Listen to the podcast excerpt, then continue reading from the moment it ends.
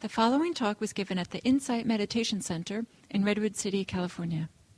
Please visit our website at audiodharma.org. Um, well, I have mixed feelings always of being on this seat, um, especially as I'm, they say, training to be a teacher. But in the training that I'm in, we're often reminded to um, continue to consider ourselves students rather than teachers. So I found that uh, very helpful this afternoon while I was um, preparing the talk or what I wanted to talk about. Because really, what it took for me um, was to be a student again, was to um, take a hard look at what was really important for me in this practice and what would benefit um, not only giving a good talk, but what would really benefit me in a, in a deeper and larger way. Um, so that maybe a talk that might be helpful for you would come out of it. So today I decided that um, what came to me was I needed to find a way of ease in this practice. Because, particularly now for me, um, it's been very challenging. It's been really difficult to find the dedication, the motivation, the energy, and all the things that um, have supported me in the past to sustain and maintain a healthy supportive practice. And all I see is um, a million and one excuses that come up for me as to why I'm not practicing. And literally, at one point before I started teaching again these last uh, weeks, it was really at a standstill. I felt I'd never come to this point in practice where nothing was working for me, and um, it was um, painful, challenging, frustrating, and it was easier to honestly to let it go than to try and make it work. So um, teaching has been a really good kick in the pants for me. it's really sometimes when it's beyond me and myself, and for a larger audience, or for what can I say. that can be of support and help to others, that's a good motivator for me. But I think what I wanted to discuss today was how to find ease, and I wanted to uh, put it in the framework of the Noble Eightfold Path, which probably most of you have um, been exposed to or heard about in lots of Dharma talks. But tonight I'm really going to try and make an effort to use language that's accessible to everyone. Um, um, because my, my good friend who ha- has no idea um, about this Buddhist path or Dharma practice or whatever, I've had the good opportunity to try and talk with her about this, these things, and I've had to use language that makes sense to her. And, and I remember also it recalls a lot of the times in the beginning when it was very new for me, and half the time I just didn't know what teachers were talking about, and I felt very left out. So um, please ask questions if I do um, fall back into language that I've gotten so accustomed to because after you listen to hundreds and hundreds of Dharma talks, you just start talking in the same language, and a lot of times um, it doesn't make sense to a lot of people. And even to myself, it, it's helpful to figure out what I mean by a lot of the terms.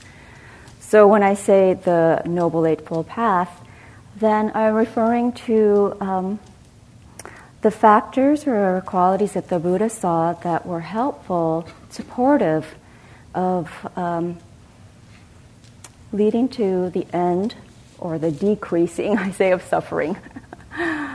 so seen through the framework of this particular practice, um, we are being asked to take a look at our minds and hearts and to take a look at the things that um, lead to suffering and the things that will support us in our understanding and our views and in our behaviors and our conduct to kind of decrease or lessen the ways in which we are maybe um, sometimes blindly accustomed to thinking or acting that uh, continue to harm us and others. So I hope that's clear enough.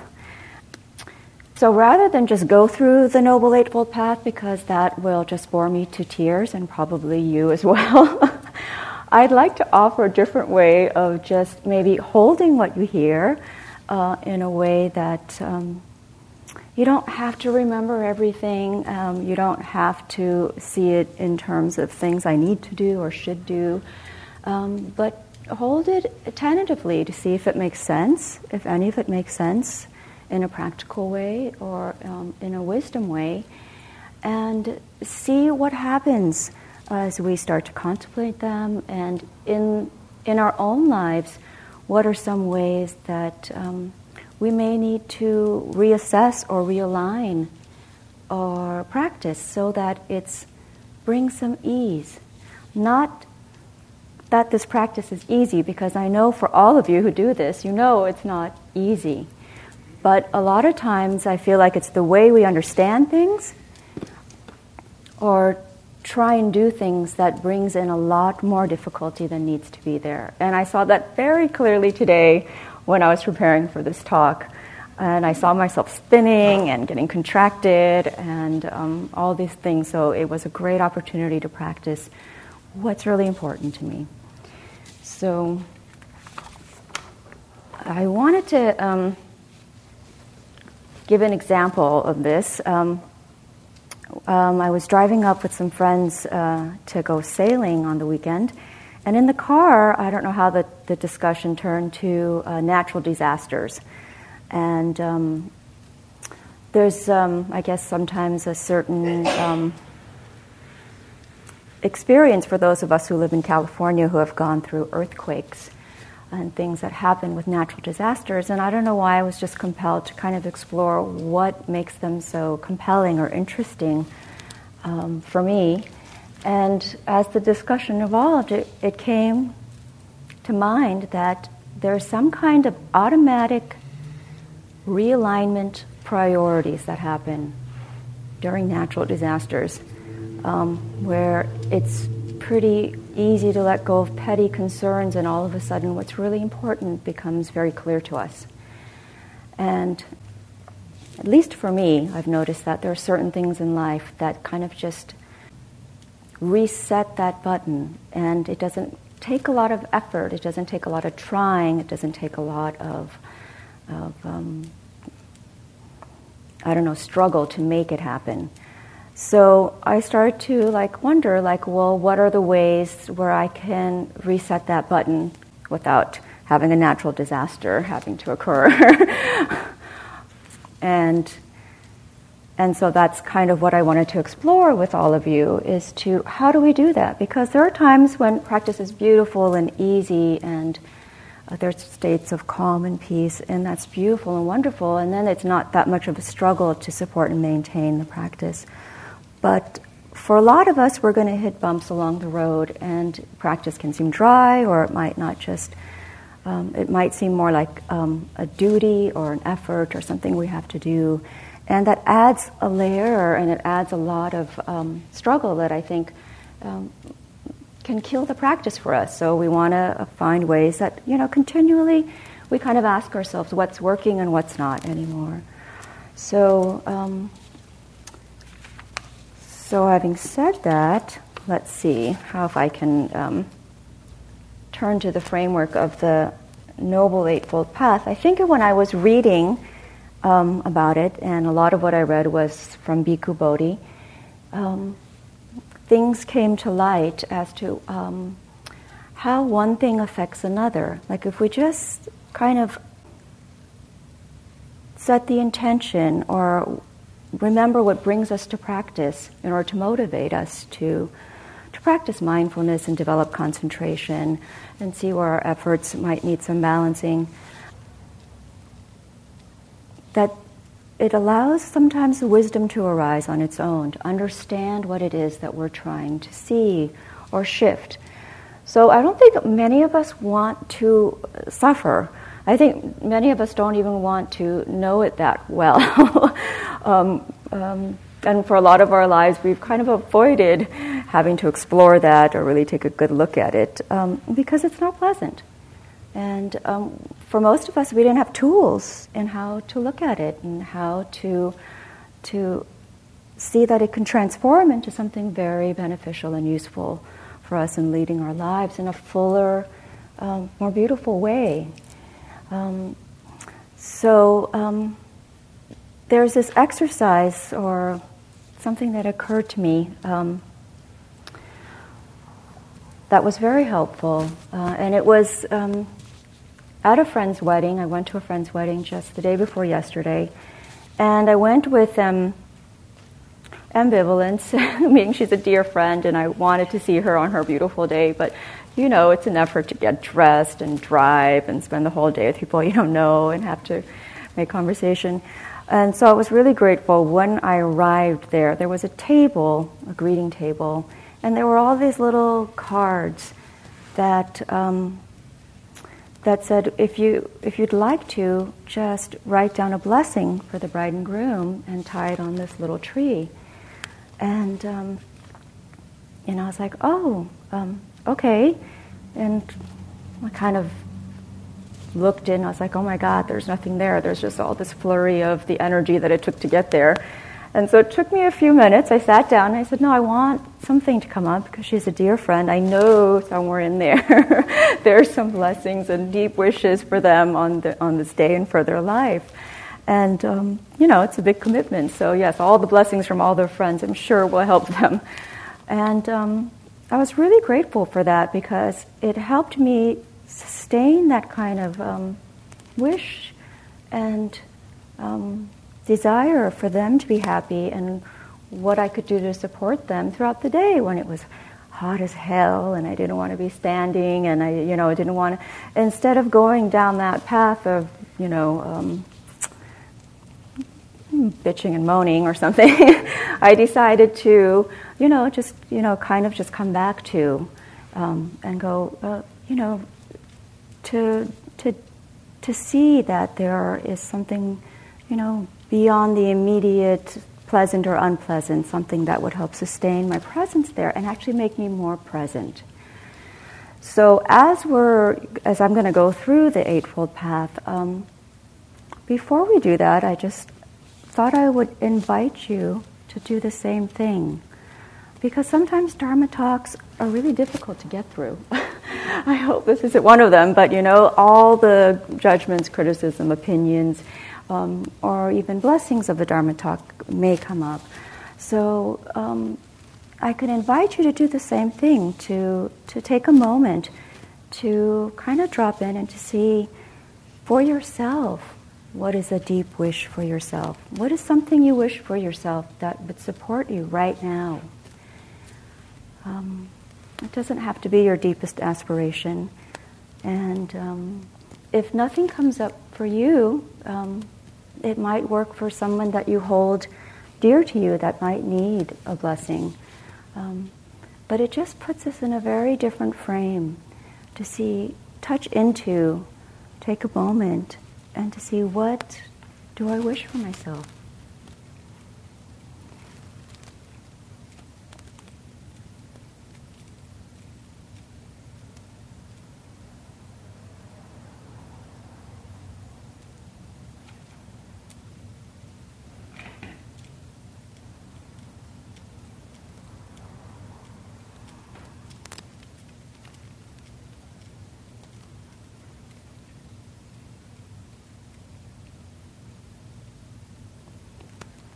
So I also know that for a lot of people, uh, nothing may come up, and that's fine.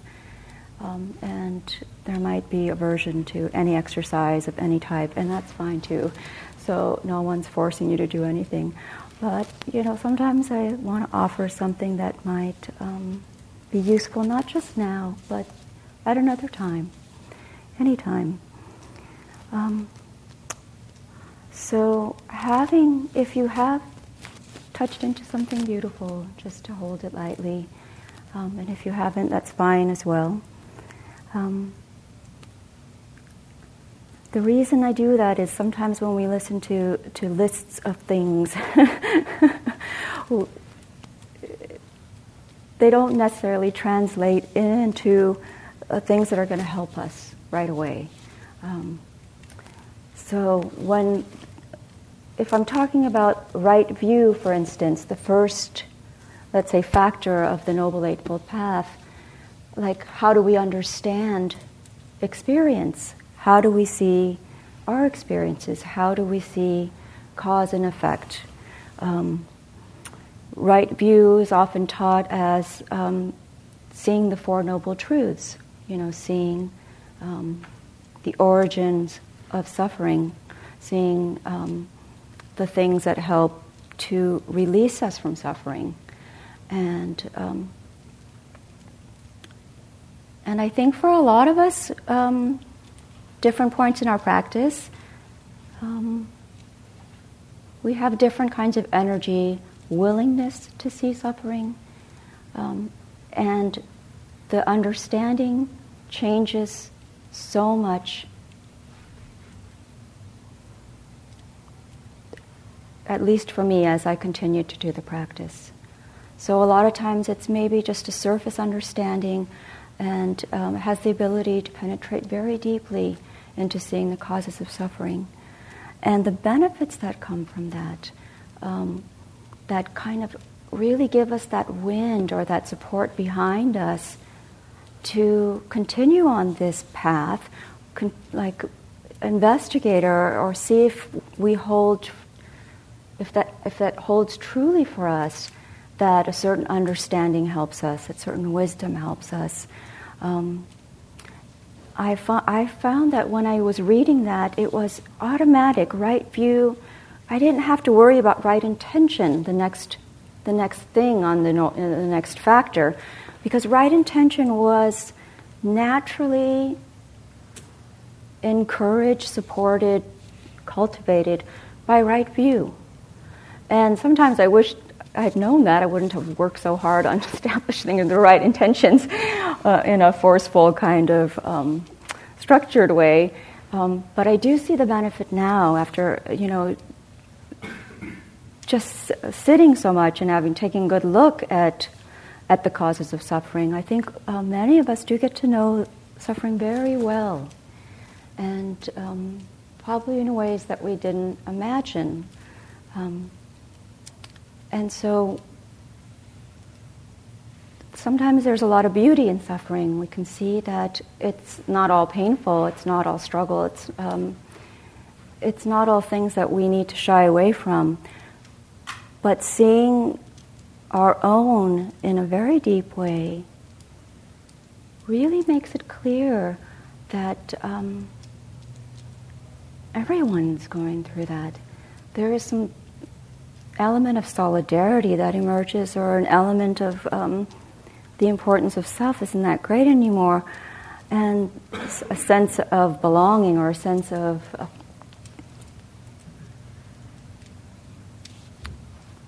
continuing or this practice so it's not just for us um, becomes very clear. Um, and oftentimes I lose sight of that. So sometimes just reading about it or remembering, um, sinking into something um, that helps support us, um, reminds me that it doesn't have to be so difficult. When we hear about the eight things, like right view, right intention, um, the wisdom component of the Eightfold Path, and then the practice or conduct, you know, component that includes um, right speech and right action, right livelihood, and all the things that help support our, our sitting practice or our concentration. So, the effort and mindfulness and development of concentration that goes in, um, it doesn't seem so overwhelming or difficult or impossible. It's almost like it's easier to pick one thing that works for you or that feels natural that's coming up to focus on. And all the other things, if we keep them in mind, sometimes check into them, kind of support the practice in a lot of unseen ways. And I guess sometimes I, I, I want to add in the moments of grace and beauty and ease of practice because um, when we do it in their daily life, and we're just out in the world, um, we don't have perfect concentration, we don't have perfect mindfulness, we don't have uh, balanced effort all the time. Um, it's usually um, unbalanced. And when we, when we establish clarity, a lot of times we just start seeing more clearly all the places that um, we're not using right speech or we're not using right action. And so, how um, it's painful, and, and there's a you know there's a value of seeing it. But I often think what we do is we add on many many layers of of, of blame and um, judgment and criticism. It makes the practice very difficult and can discourage us from kind of wanting to see more clearly. Because it's like if we see that clearly, um, do we really want to see that clearly? I remember once when I was in um, just going into a long retreat, and I was meeting with the teacher, and he was saying, "Remember, you have to uh, let go of um, tr- everything that's I, me, or mine." And okay, let that sink in. Went and practiced for a couple of days, and I came back, and uh, and I and I said, "Remember what you said about everything." That's somehow attached to I, me, or mine. And he goes, Yes. I said, well, that seems to be everything. and, you know, I, I, don't think I had a clue that it was everything how I tied my shoes, how I reached for a cup, how I, I mean, ridiculously everything. But he beamed and he smiled and he said, it's a good thing you see that. You know, he brought some humor to it. He goes, he goes, now you have a lot of letting go to do. and, you know, he wanted to bring some lightness. So we don't take it so personally, um, but it is important to see it. So even when we do see all the times when maybe um, we're not so skillful in our speech or our actions, um, that there's a way to hold that. You know, there's a way to um, use the experience and see the value in the reaction. So a lot of times guilt will come up. I notice. And guilt, if you explore guilt, is full of me and my and ohs, whoa, and and there's and it's it's heavy. Guilt is very heavy. So if you can sort through and remove, like, see through the ego that's in guilt, I think a lot of times there's some element of remorse that's there, and remorse can be very useful. It's a good motivator to like, oh, this is not pleasant. I I don't want to continue putting myself through this or putting others through this. It's a motivator to continue practice or be a little bit more. Um, um, I wanted to use the word vigilant, but it's such a strong word. Let's say careful, careful. So um, there was an example of a friend of mine um, who was driving down the street and he was kind of in this uh, maybe a little bit anxious and he felt that he was anxious he was driving out of a hospital and a car in front of him drove out very slowly and was making, you know, indecisive turns. And, you know, he was right on their tail. And he knew he was just, he didn't honk or anything, but he could feel his impatience. And so it ended up, and he pulled up next to them at a light or something. And the woman rolled down the window and um, she flipped him off. And she said, I see you, I know what you're doing. And he was just, you know, shocked.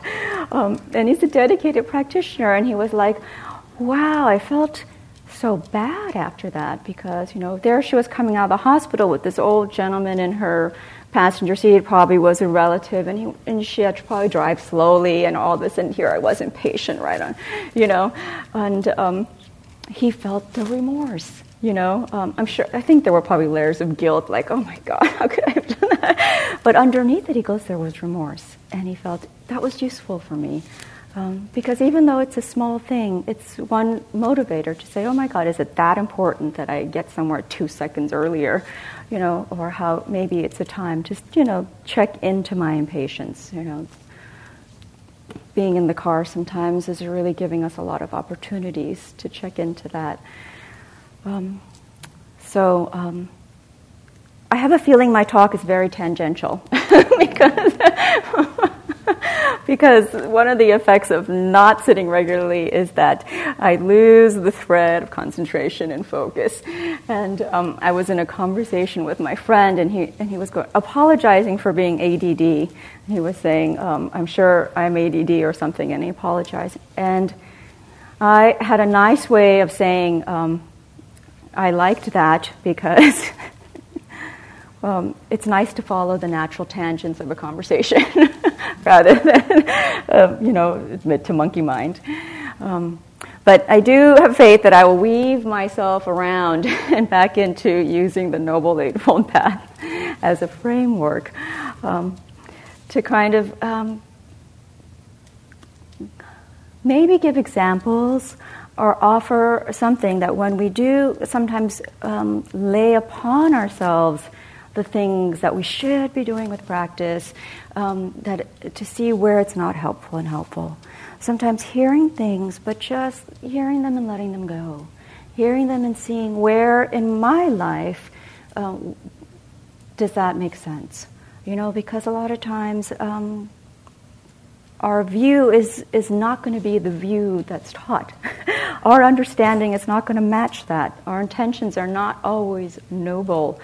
And um, we need the tools in order to meet and sit with that as well.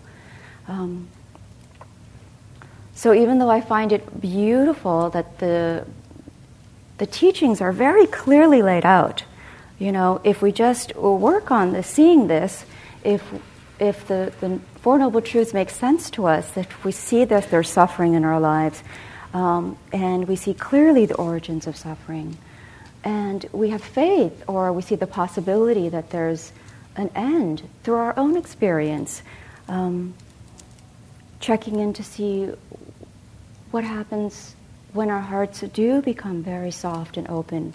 What happens? What's there when there's really genuine care that arises for ourselves and others?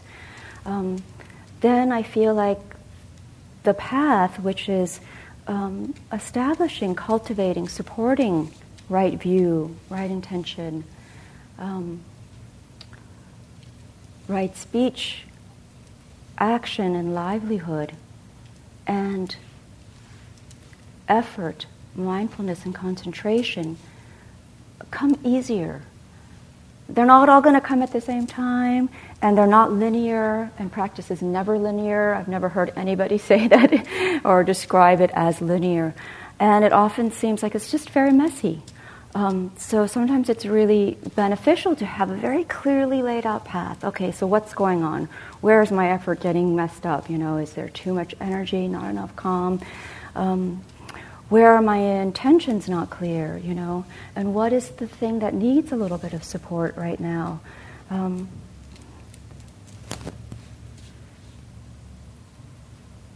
I'm just checking in to see if that made any sense. Um, Thank you. um, yeah, so the motivator for me um, has been care. It's another word for compassion. It's another word, um, I think, and it's it unfolded or unraveled as I really had more and more willingness to take a look at the areas in my life that were causing me a lot of suffering. Um, I don't know how to offer that in any other way. Is that sometimes just aiming and doing the simplest thing is just returning to the breath it doesn't seem like a lot. It's not like it doesn't seem like it's going to give me all that much insight. It, in the beginning, was like, how am I going to figure out these um, profound truths from just coming back to the breath? Um, and I wanted to make sense of it in a conceptual way, and I wanted to make sense of it in an analytical way, in the ways that my mind was used to uh, dissecting information or absorbing or making sense of it. And I found that that, that really wasn't helpful, and it, and it still happens. It's still not helpful. Um, but sometimes just focusing on the simplest thing is returning to the breath. Uh, and coming back and establishing one thing at a time and seeing for yourself what is the thing that's working best for you. Um, in the beginning, I didn't realize this, but I spent probably years developing calm. Um, concentration can, came relatively easily. So, what the system, I think, was really wanting or needing as a support was calm. That um, 20 minutes, half an hour, 45 minutes of calm in the day that came from a regular practice. And it was from there that there's some stillness that I could actually see, start to see more clearly the relationship between events. Because in the beginning, as much as we teach mindfulness, it's like trying to use a wild mind to see wildness. It's, it's, um, it doesn't make sense a lot of times. And I didn't trust what I was seeing because I thought, you know, I'm sure um, it's not very clear. Um, for other people, I, am sure that um, clarity is just, it comes a little bit easier. And there are other things to develop if it's the um, balancing the effort or, um, or ch- checking in with, um, with the understanding of the, the Four Noble Truths or understanding of suffering um, that needs a little bit, maybe a little bit more energy. So I think right now at this point, maybe the Eight Noble, the, the, now I'm getting confused. the Eightfold Path, there we go. May seem like a lot to hold. Um, and I, have to, I would have to say, don't worry about it. Because um, whatever thing that you're working on that seems to support you, um, if it's just a mindfulness practice, or it is developing concentration, or, um, or it is reading, or coming to Dharma talks, or um, discussing things with friends, that all of it, in a way, has supports each other in ways that won't be clear, I don't think, right away. Um, but sometimes it is just pushing that reset button, knowing when you, are kind of, I know clearly I've fallen off the path. I can feel it clearly. Other times it's a little more subtle, like I convince myself I'm still on it. but, um, you know, not all that 100% effort is there. Um, um, so, for each of you, um, it's, it's such a process of exploration and forgiveness and kindness, this practice, not just the facility and capacities of the mind to become sharp um, and clear. Um, I find there are so many minds in here that are so good at what they do um, that it's not often that that needs to be so practiced as much as the kindness component or the forgiveness component or the figuring out how to hold the practice in a way that's really useful for each person and that changes from time to time. All the things that were useful for me a year ago or a month ago aren't as useful anymore. So um, it's a good practice for me to have to come up and pull from something what's helpful for me. Um, and I'm sure all of you have more instances, whether you're at work or family or this or that, where uh, you become unraveled and um, um, you say something that's not so skillful or kind, or do something that's not so skillful or kind. Um, and that's okay. I mean, that's when that kindness and forgiveness component really is important and helpful. Because otherwise we're just going to practice more criticism and judgment. And that's not what we want to do. So holding on to a maybe more expansive view of that um,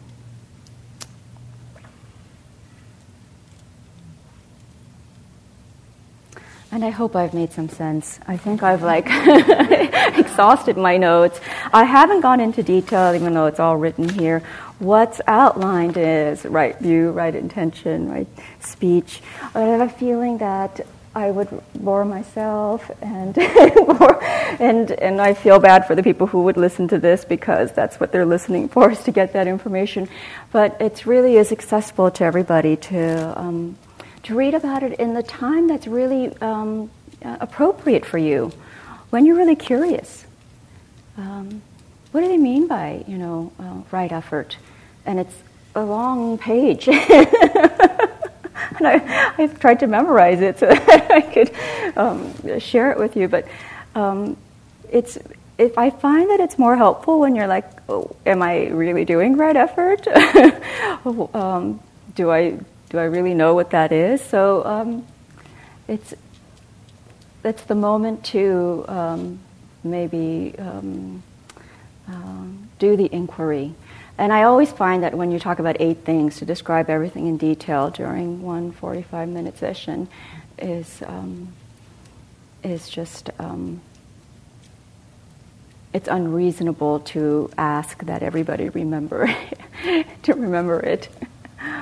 Um, but yeah, so I think in general, I think you, I think I've kind of, of, of spoke my mind and heart, and I hope some of it has landed somewhere. Um, and I forgot to give the preface to this talk about um, using what's helpful and leaving behind what's not. um, and holding things tentatively because um, maybe a lot of what I'm saying isn't that clear or that true. Um, it's just my perception right now and my perspective right now. And um, I really think one of the most beautiful things about this practice is that the Buddha said not to believe anything he said, but he said, see for yourself. And even though I'm motivated and uh, I have good intentions, you know, um, the disclaimer right now would be there's a um, I can say things that are harmful. You know, um, I may have said things that are harmful or that um, people have um, reactions to, and um, so just to know that, um, yeah, I ask forgiveness if I've caused harm, and and I, I, I, really think or trust or faith that people um, can figure it out for themselves. If I didn't have that unshakable faith that it's possible, I don't think I'd be up here. Um, so there's five minutes left. If there are any um, questions or reactions or responses. I, I really welcome them.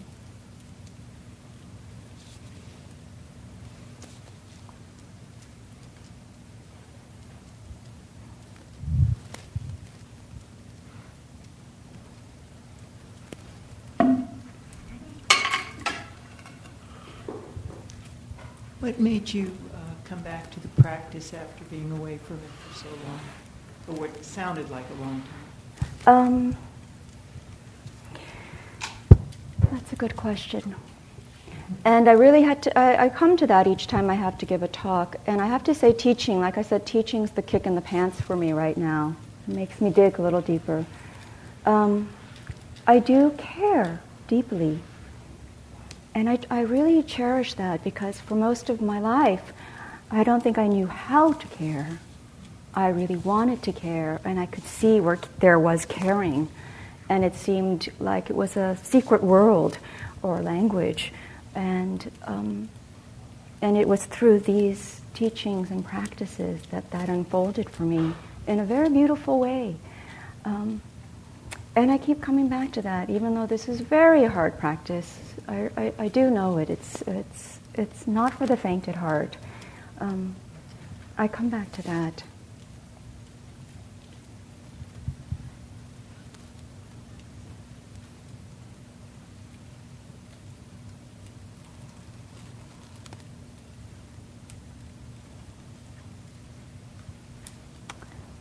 Okay. well, I give a little bit of time, but then when I, I get a sense that nothing's going to come. uh,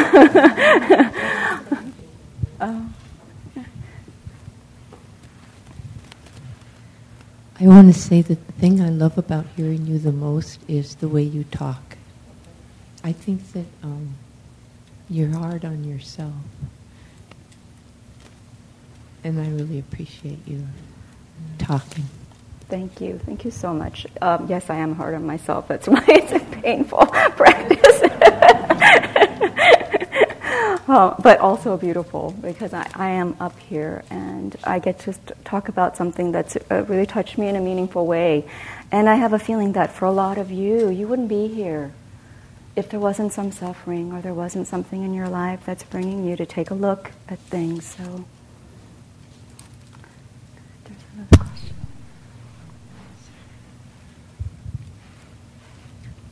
One thing that I'm struck by in this community is, and Gil has said this, but it, it is very alive for me right now, is how much this is a community that we create. And you said something about um, that we need to sort of take responsibility for our own learning, and that it's through our own experience that we know what's true for us, for, in, I don't know, an absolute truth, but there's something I think really powerful in this practice about um, owning it, and teachers are just, I don't know exactly how to label them, but it's like we are our own teachers. The only teacher is really our own experience. And I think you're brave for taking on the role of teacher. Thank you. Thank you for sharing that. That there was um, a lot of um, beauty in what you shared. And, and I find that's true too. We are our own um, best teachers, and we're students at the same time. And um, yeah, whatever helps. I mean, what motivates me is like anything that can support you, anything that helps you, because it's very hard to do alone, even though we're our own best teachers. Um, sometimes it just takes good friends and a community and a good conversation of reminders to steer away from the things that are going to make us, you know, continually um, suffering and to kind of steer us or help support us to um, something much more beautiful. So thank you. Thank you so much for your attention. I'm not sure I could have suffered through my own talk, and I never will listen to it, but thank you very much.